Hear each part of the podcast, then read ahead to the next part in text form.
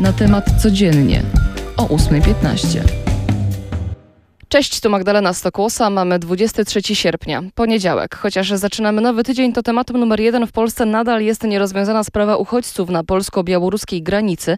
Jak zapewne wiecie, grupa, już teraz jak podaje Straż Graniczna, 24 osób jest przetrzymywana na wysokości miejscowości Usnaż Górny.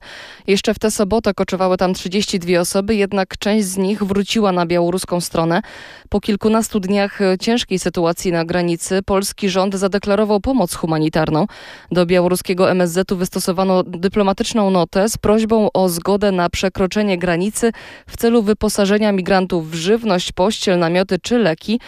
Wcześniej Straż Graniczna poinformowała, że migranci koczujący na pograniczu mieli otrzymywać od strony białoruskiej żywność, napoje, a nawet papierosy.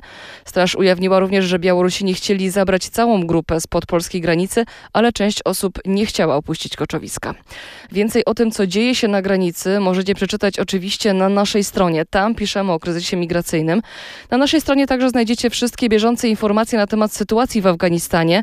Tam nadal panuje chaos, ludzie uciekają z kraju w obawie przed rządami talibów. Pytanie samo się nasuwa: co dalej? O możliwych scenariuszach tego, co może się wydarzyć, co czeka na przykład Europę, przeczytacie w rozmowie Anety Olender z rzecznikiem Polskiej Akcji Humanitarnej Rafałem Grzelewskim. Polska Akcja Humanitarna, jak też inne organizacje humanitarne z całego świata przypominają również o tym, że w weekend 14-15 sierpnia doszło do dwóch kryzysów, których ofiary potrzebują naszej pilnej pomocy. Chodzi oczywiście o Haiti. Tam liczba ofiar po trzęsieniu ziemi wzrosła do ponad 2200. Ponad 12 tysięcy zostało rannych, a ponad 340 osób nadal jest poszukiwanych. Zniszczonych zostało prawie 53 tysiące domów, ponad 77 tysięcy jest uszkodzonych. Jakby tego było mało, po trzęsieniu ziemi przyszła burza tropikalna, która uderzyła w zachodnią część wyspy, tę, która najbardziej ucierpiała wskutek trzęsienia. Brakuje wody, żywności, ludzie błąkają się po ulicach, nie mają schronienia nad głową, a z szacunków UNICEF-u wynika, że w trudnej sytuacji znajduje się około miliona 200 tysięcy mieszkańców Haiti. Tymczasem w Grecji nadal szaleją pożary. Dziś na pomoc rusza kolejna grupa strażaków z Polski. Wymieni załogę, która działa tam już od kilkunastu dni. Nowa zmiana na miejscu pozostanie około dwóch tygodni. Miejmy nadzieję, że wcześniej uda się opanować tę sytuację.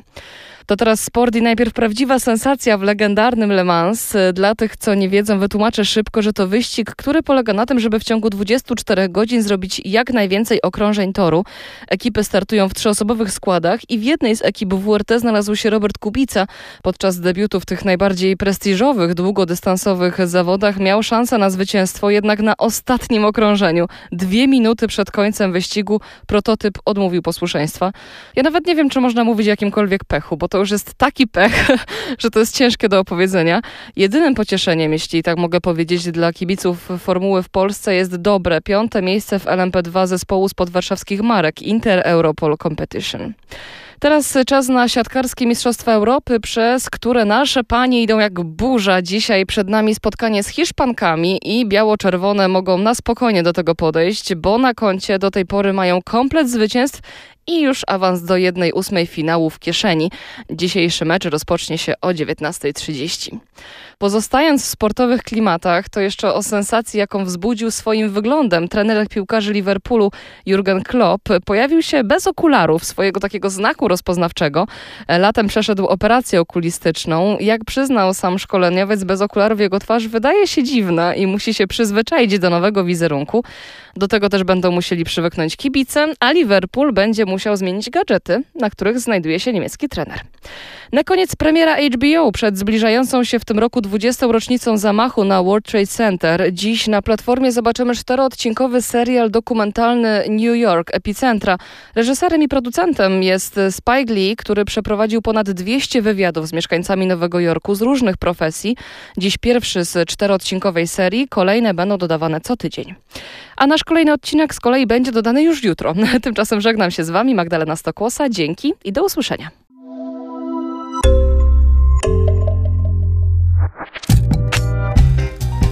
Na temat codziennie o 8.15.